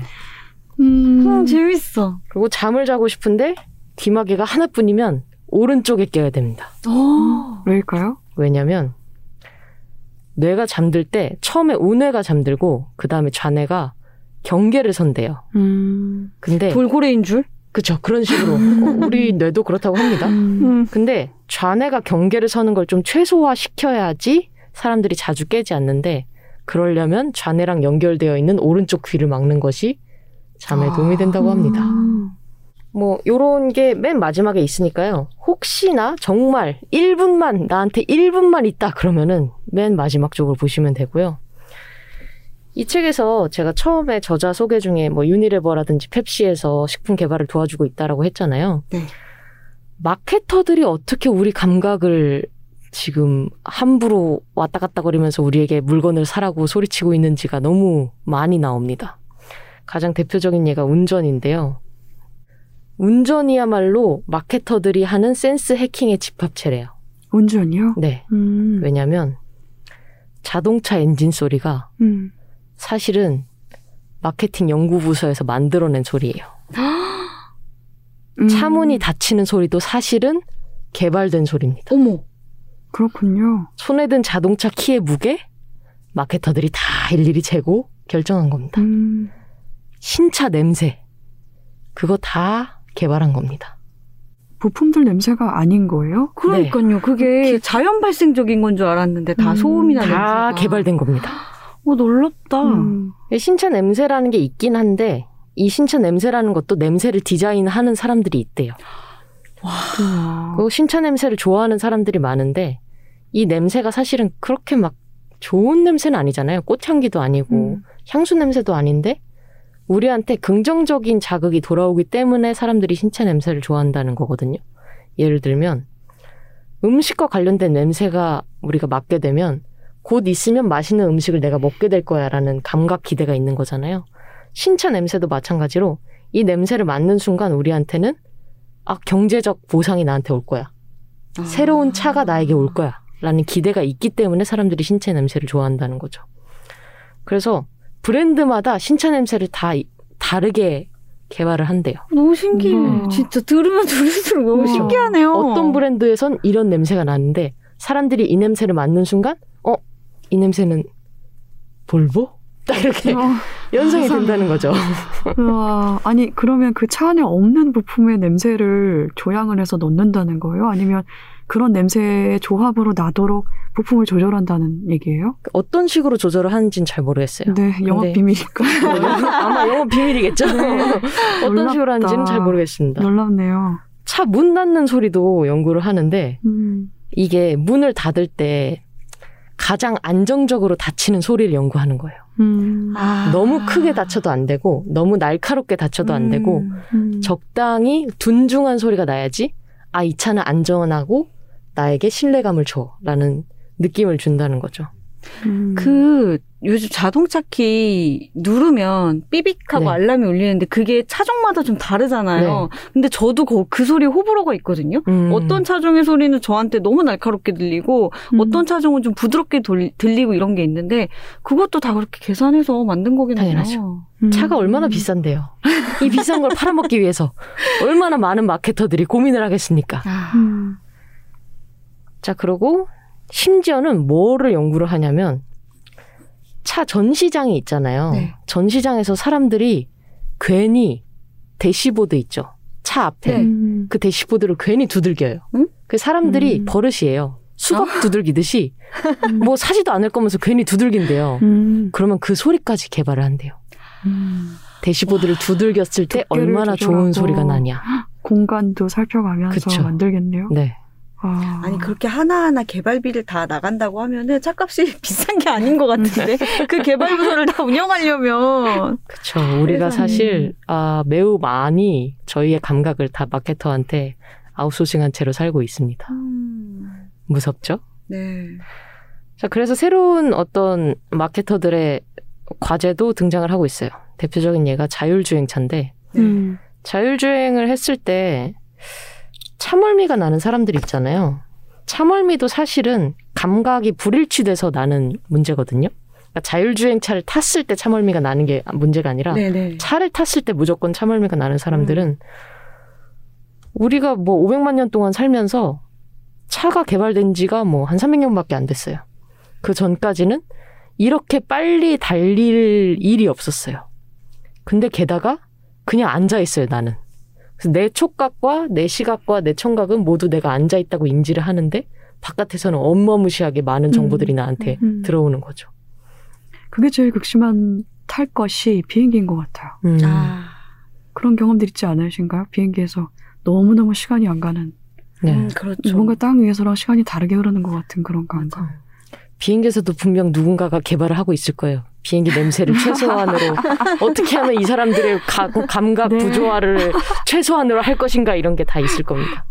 그래서 공학 연구자들이 자율주행이 되면 더욱더 사람들이 그냥 앉아 있게 되잖아요. 그쵸. 아, 그 상황이 더 이제 불일치가 네. 심해지기 때문에 그것을 개발하는 것이 과제라고 이야기를 하고 있습니다. 그게 테슬라가 자율주행차에 되게 집착하는 게 네.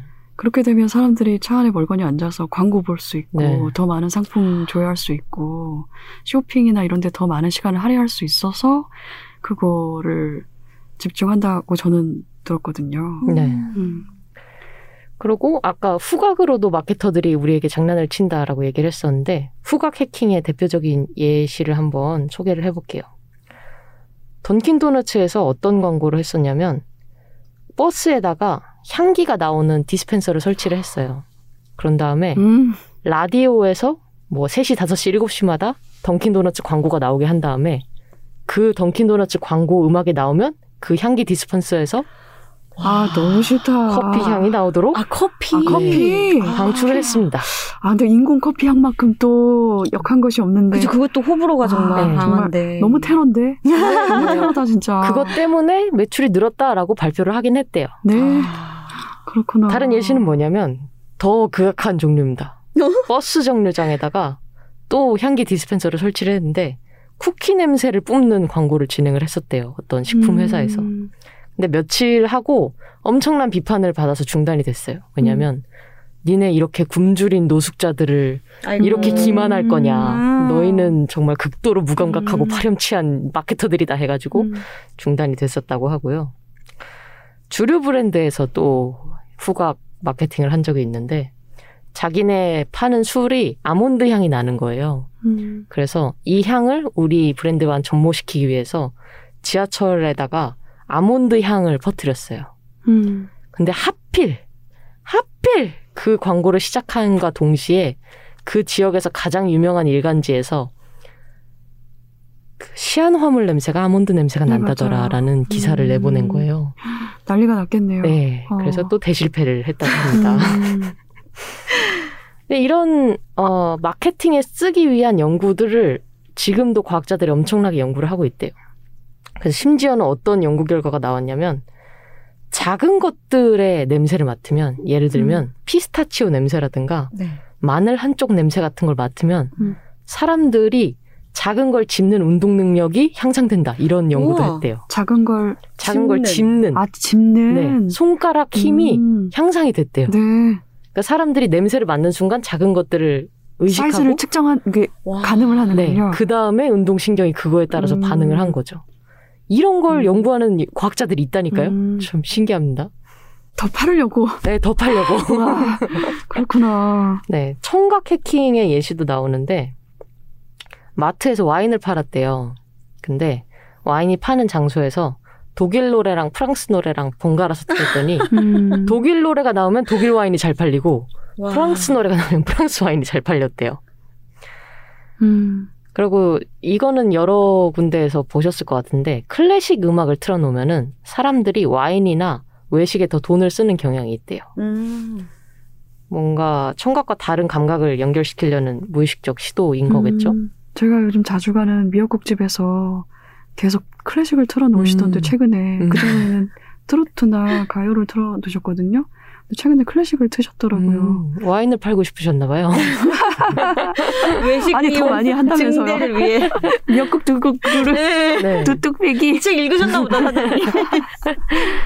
그리고 여러모로 그 그런 광고가 있는데 우리가 항상 무서운 광고다라고 생각하는 게 그 서브리비널 광고라고 하는 거 있죠. 그 무의식적 광고라고 음. 사람들이 무섭다고 하는 게 있었잖아요. 예를 들어서 광고요. 네. 아, 눈앞에 영화를. 보다가 아. 사람이 인지하지 못할 정도로 빨리 코카콜라 병을 맞아요. 집어넣으면 코카콜라가 더잘 팔렸더라 이런 네. 게 있는데 그거 윤리적으로 문제 있어서 금지되지 않았나요? 네네 근데 이것도 사실은 어 윤리적인 문제도 있는데 다분히 그냥 결과론적으로 생각하면 그것의 결과를 내기가 쉽지 않대요. 음. 왜냐하면 음. 사람들한테 너무 많은 감각들이 음. 일어나고 이거가 효과가 있기 위해서는 인식하지 못할 만큼 작 게 감각을 주는데 동시에 영향을 줄 만큼의 큰 감각을 줘야 되는 거예요. 음. 근데 그거를 잡기가 너무 어려운 거죠. 음. 영화관의 모든 그 감각을 다 통제를 하고 그 다음에 음. 그걸 넣어야 되는데 음. 그것은 될 수가 없다. 그래서 결국에는 광고 시장에서 효용성을 내기가 너무 어렵기 때문에 잘 쓰지 않는다고 하고요. 맞아. 사실 아무리 스크린에 코카콜라가 막 지나가도 내 옆에 앉은 사람의 버터 팝콘 냄새가 그쵸. 네. 너무 강렬하면 음. 극장 나와서 버터팝콘을 먹게 되죠. 그렇죠. 음. 그래서 근데, 그냥 예. 노골적으로 PPL로 가는 전략을 선택했나 봐요. 그런가 봐요. 아. 근데 다른 형태의 그 무의식적 광고는 가능하대요. 예를 음. 들면 탄산음료에 별을 그려놓으면 사람이 음. 시각으로 별을 보고 무의식적으로 탄산기체나 쓴맛을 떠오른대요. 삐죽삐죽하니까. 칠성 같은 것도 그렇죠. 음. 세븐업 같은 것도 그렇고. 음. 그럼 우리는 별을 단맛으로 상상을 하는 건가요? 아니죠. 약간 삐죽삐죽하니까 음. 톡 쏘는 맛을 상상하게 된대요. 음. 그리고 이제 촉각도 이제 마케터들이 집중적으로 공략을 하고 있는 것 중에 하나인데. 아, 그 좀 내버려 뒀으면 네. 좋겠네요. 지금 피로해지셨어. 감각에 어, 필요해지셨어. 감을 피로해지셨어. 진도 나오고. 아니, 더 있습니다. 네. 비싼 옷을 사는 가게는 비싼 옷을 파는 가게는 다른 옷가게보다 매장 온도가 낮대요. 음. 왜 그럴까요? 온도가 낮으면 사람들이 상대적으로 물건을 더 높이 평가를 한답니다. 음. 왜 그런지는 모르겠어요. 음. 옷뿐만 아니라 다른 물건도요? 근데 옷가게는 그런 경향성이 있다고 음. 이제 연구 결과 나온 거죠. 왠지 옷은 그럴 수 있을 것 같아요. 음. 약간 추워서 네. 음. 두꺼운 거 입고 옷이라는 가치가 평소보다 더 크게 느껴지는 거죠. 음. 옷은 굉장히 중요한 것이야. 그거 그럴 수 느낌? 있죠. 예. 네. 어, 내가 약간 지금 쌀쌀해. 음. 그러면은 뭔가 촉각적으로 무의식적으로 따뜻한 걸 찾으려고 하다 보니까 네. 옷이 보이겠죠. 음. 양털 옷 이런 게 보이겠죠. 그리고 또 다른 정말 무시무시한 사례가 있는데요. 가게가 있고 물건이 있잖아요. 그러면은 물건에다가 만져보세요라고 이렇게 뭐 네. 적어놓는 경우가 있대요. 그러면 그걸 더 많이 산대요. 왜냐면 만지거나 만지는 상상을 하는 것만으로도 사람들이 어 만졌어 어 그러면 내 거. 우와. 그러니까 물건에 대한 주인 의식이 그런 상상을 하거나 만지는 것만으로 높아진대요.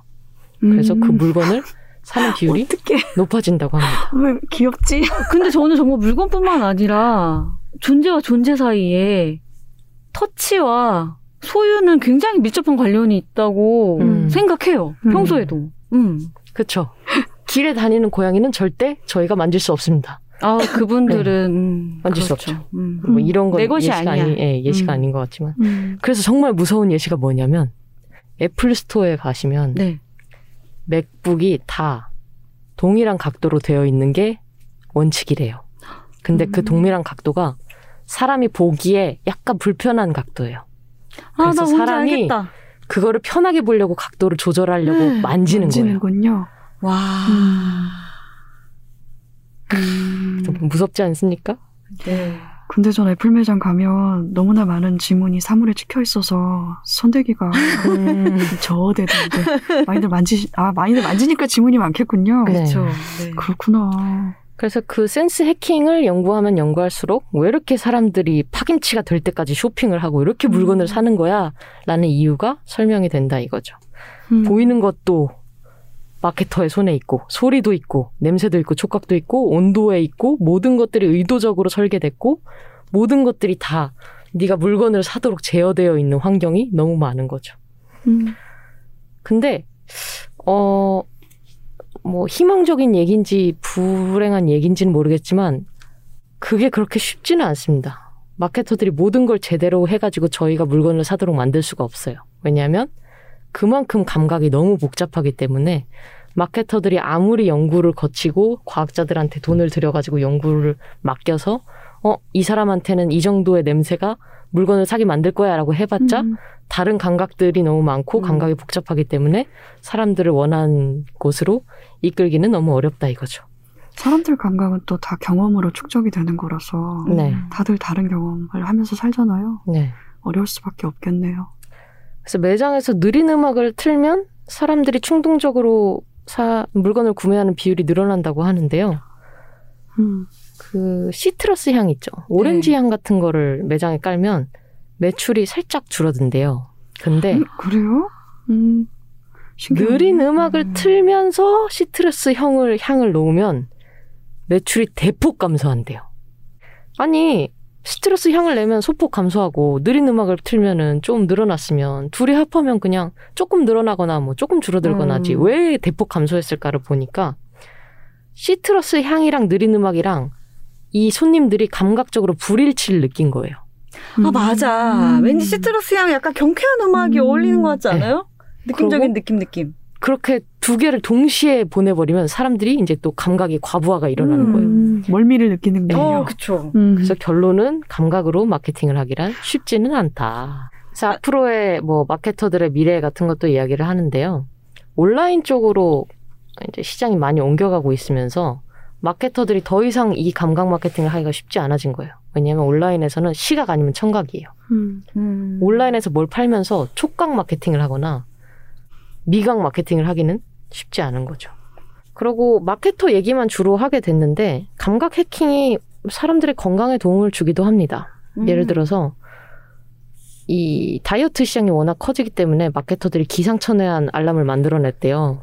뭐 7시에 일어나야 된다고 치면 7시에 베이컨 냄새가 풍기는 알람을 개발한다든가 아, 잔인한데. 아, 뭐 정말. 그런 걸 만들어냈는데 너무하다, 너무해.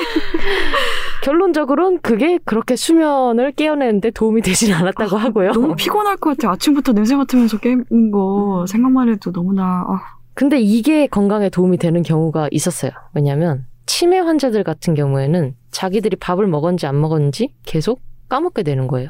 맞아요. 그래서 영양실조로 병원에 오는 비율이 높았는데 음.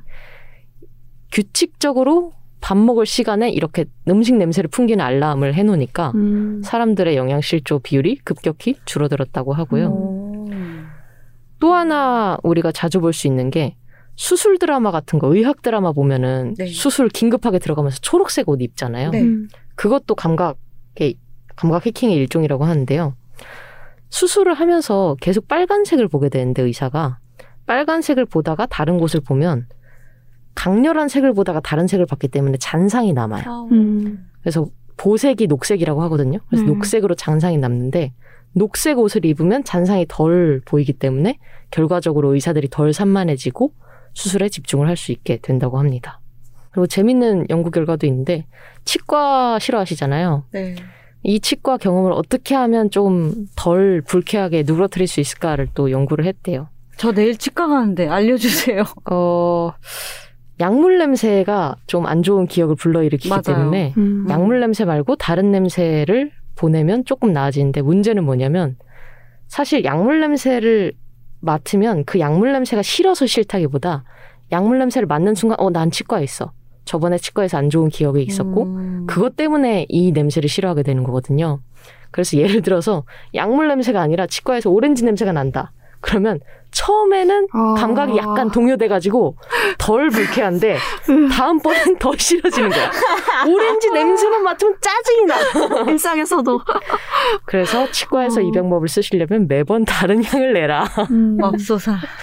라고 조언을 하고 고통의 있습니다. 기억에 그 고통에 대한 감각이 확장인 거잖아요. 그러면 뭐 저녁 먹다가 오렌지 하나 까먹다가 갑자기 치과 의자에 앉아 있던 그 기억이 막 나면서 결론적으로는 인간의 감각이 너무 복잡하고 이게 다 연결이 되어 있기 때문에 음.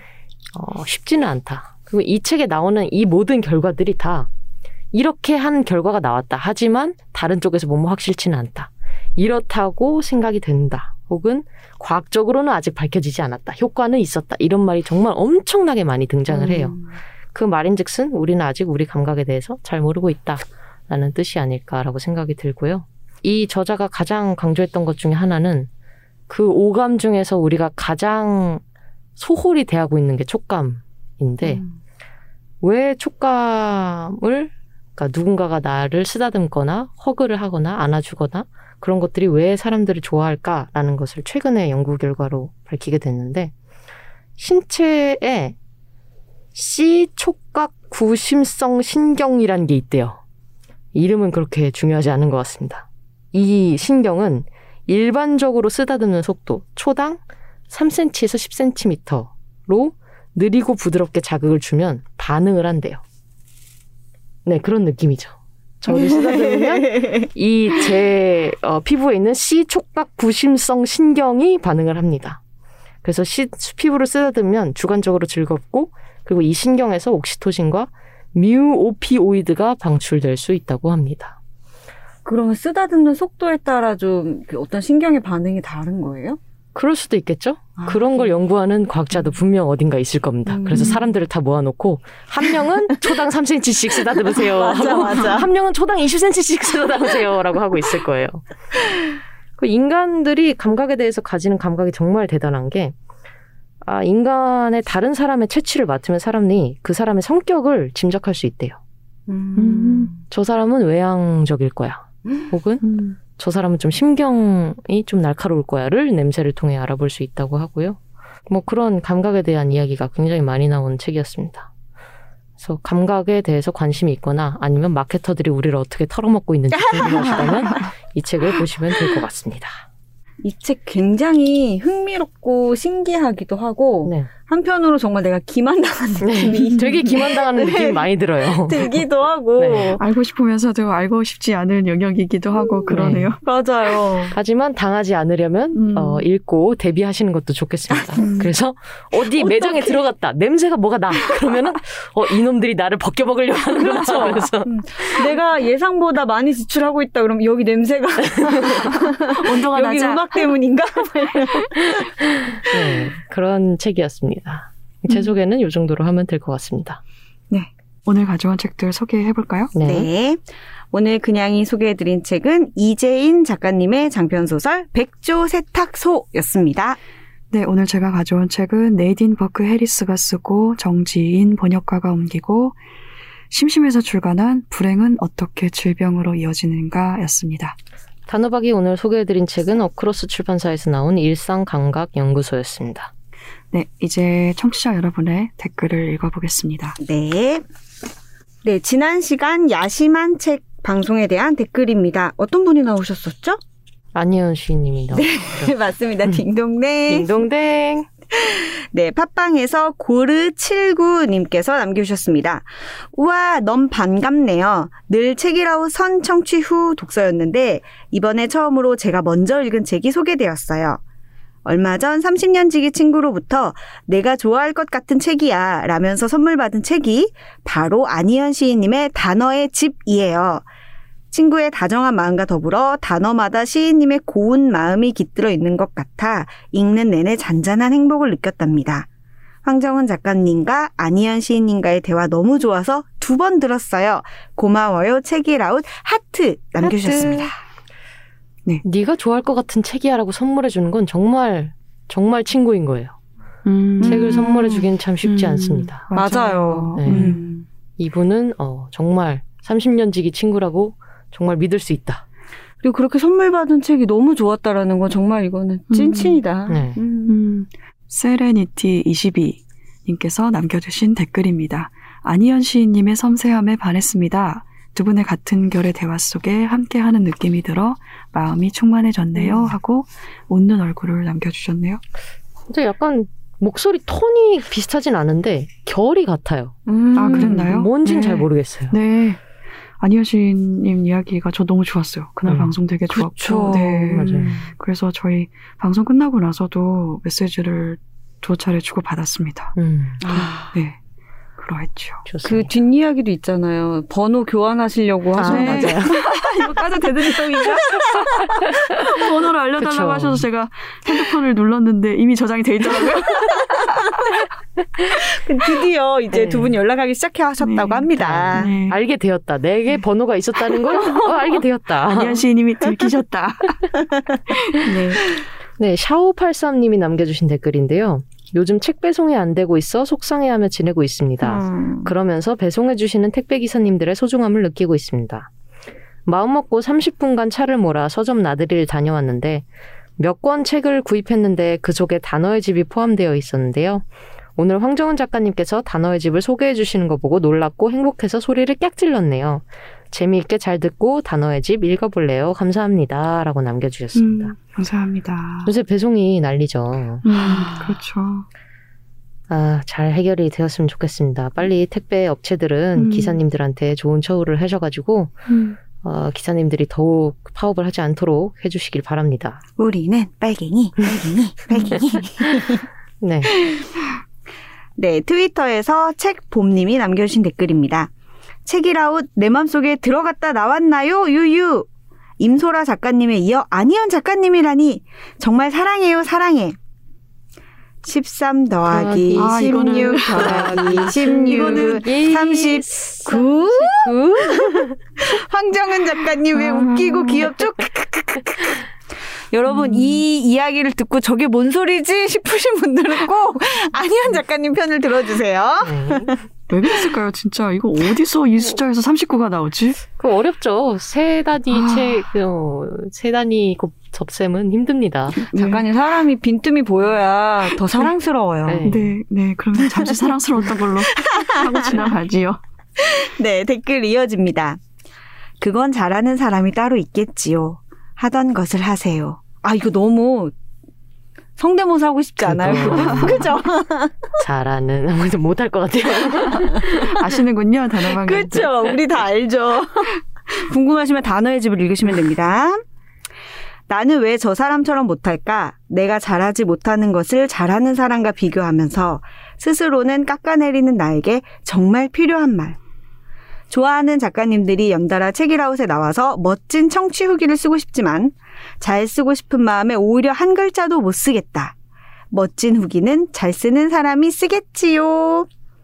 나는 반복해서 듣고 주위 사람들에게 영업하는 일이나 계속 해야겠다라고 남겨주셨습니다. 멋진 후기는 잘 쓰는. 아니 비슷했어요. 비슷해 느낌 났어. 어, 느낌 났어. K 선생님 느낌 났어요. 네. 근데 이 말 저도 되게 좋았어요. 힘이 되고. 음, 그건 그럼. 잘하는 사람이 따로 있겠죠. 음, 그쵸. 좋은 말이에요. 저도 비슷한 말을 들었던 적이 있는데 뉘앙스가 되게 달랐거든요. 저 제가 들었던 거는 송충아 솔잎 먹어였어요. 어, 아 근데 네. 그 말을 하는 사람은 같은 마음이었을 것 그렇죠, 같아요. 같은 말이죠. 음. 어. 음. 어, 그래서 요새는 열심히 솔잎을 먹으면서 살고 있습니다. 솔잎 맛있더라고요. 주연이 님이 남겨주신 댓글인데요. 오늘 야심한 책 안희연 시인님 목소리와 말씨와 음색 너무 좋아서 이불 속에 들어가고 싶었다. 가장 안전한 데서 또 듣고 싶었어. 라고 남겨주셨습니다. 음. 니에 님인가요? 네. 니에 님께서 책이라웃에서 안희연 시인이 실금을 실금간 단어라고 표현했다는 거. 인생에서 시라는 장르를 다시 시도해보고 싶어졌다. 책장에 꽂아만 놨던 시집을 꺼내 읽어봅시다. 라고 남겨주셨습니다. 인스타그램에도 많이 남겨주셨는데요. 진석 앨리스님께서 또 어, 같은 대목에서 감동을 받으신 것 같아요. 네. 그건 잘하는 사람이 따로 있겠지요. 하던 걸 하세요. 책이라웃을 듣다가 하던 바느질을 멈추고 이 부분을 몇 번이나 되돌려 들었다. 요즘 들어 가장 위안이 되는 말. 황정은 아니연 두 작가님이 나눈 대화 너무 좋다. 아니연 시인님 편 같이 들어요. 라고 남겨주셨고요. 음, 고맙습니다. 모이야 레이지 팩토리 진나파크님께서 신의 언어가 얼마나 별빛처럼 반짝이던지 나도 모르게 가슴에 손을 얹고 들었어요. 라고 남겨주셨습니다. 음. 아우, 반짝이는 댓글이네요. 시 같네요. 네. 언어는 별처럼 반짝이고 가슴에 손을 얹고 듣는다. 음. 탄산의 맛. 떠오르네요. 네, 이제 삼자 대책에 대한 댓글입니다. 팟빵에서 강남 스타일. 안돼 강남 스타일 아니야. 그 아이디 너무 너무 귀엽지 않아 아이디? 재밌어 위트 최고예요. 한번 해 주세요. 오빤 강남 스탈린. 강남 스탈린이래요. 스탈린이 강남에 들어가면은 좀 고생을 하시겠네요. 아 이거 스탈린은 강남 극혐하지 않을까? 네, 모르겠 어요. 지금 빨갱이를 저번 주에 한 즐기겠죠. 목판에 갖다 네, 놓고. 오빠랑 강남이랑 스탈린이랑 다 어울리진 않는다. 음. 아 그러네. 네. 이 정말 너무 센스 짱이에요 정말 아. 스탈린님. 스탈린님이라고 그래야 되나? 네, 스탈린님. 네. 그리고 센스 넘치는 댓글도 남겨주셨습니다. 단호박님 팬입니다. 단호박님에게 영광 있으라. 오빤 강남 스탈린. 영광 영광. 아니 그만. 네, 감사합니다, 스탈린님. 네. 좋으시겠다. 이거 축복의 말도 들으시고 부럽네요. 그렇네요.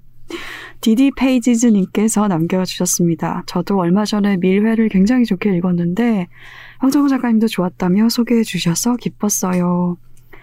눈썹 눈썹인가요? 오는 아, 이걸 눈썹이라고? 읽는 건 또 처음 들어보네요. 귀여워. 네, 웃는 눈썹 네. 네. 눈, 눈인가요? 보통 웃는 눈이라고 하는데 저 음, 웃는 눈썹. 눈썹. 네. 네, 눈이겠네요. 네. 이런 모양의 눈썹이 유행하던 때가 있었어요. 1980년, 90년대 이게 음. 산 모양. 아 눈썹. 그렇죠. 눈썹 산을 맞아요. 살렸어야 네, 했어요. 네, 김혜수 음. 배우의 눈썹이 맞아, 맞아. 있었죠. 90년대 웃는 눈썹. 네. 언급해주신 몇 개 단편들은 저도 특히 인상 깊었던 작품이라 황정은 작가님과 왠지 마음이 통한 것 같아 더 좋았습니다. 삼자 대책 덕분에 책 선택에 많은 도움을 받고 있습니다. 늘 감사드려요. 느낌표 90년대 웃는 눈썹.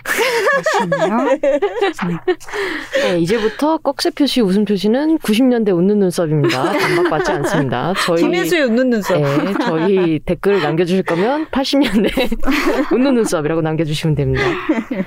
트위터에 샤공님께서 남겨주신 댓글인데요. 삼자 대책에서 가늠할 수 없는 심해와의 키스 얘기해 주셨다라고 반가워서 댓글 남겨주신 것 같습니다. 이거 방송 제 지인이 듣고서 저를 걱정을 많이 하더라고요. 어 왜요? 뭐예요? 네가 민호를 깠냐? 이러면서 어 아닌데? 민호를 그런 건 아니냐고 그래서 아, 절대 전혀 전혀 그죠. 그런 건 아닌데 그쵸, 그쵸. 네 네, 아닙니다. 네, 샤공님은 아이디가 심지어 샤이니 스터디 플랜이에요. 네. 이분이 네. 인정하신 거예요. 너무 그렇군요. 좋다. 네. 그럼 전 음. 안심을 좀 해도 괜찮을까요? 네. 그럼요. 공인 저- 인정 받은 겁니다. 네, 저, 저 민호의 목소리 좋아합니다. 네. 아, 근데 이걸 읽으니까 제가 좀 수정해야 될, AS를 해야 될 부분이 있어서 아, 말씀을 네. 드려야 될 것 같아요. 지난 방송에서 제가 정미조 선생님의 작별이라고 이야기를 했더라고요. 노래 제목을. 네. 작별이 아니라 석별입니다. 아하. 석별. 네, 석별이라는 노래예요. 네. 자, 석별을 해야 될 타이밍이 돌아왔군요. 와. 근데 아. 석별 너무 슬픈 아? 말이에요. 아, 네. 그러면은, 어, 작별의 의미인데 덜 슬픈 게 뭐 있죠? 빠이. 잠시만 안녕. 아, 잠시만 안녕.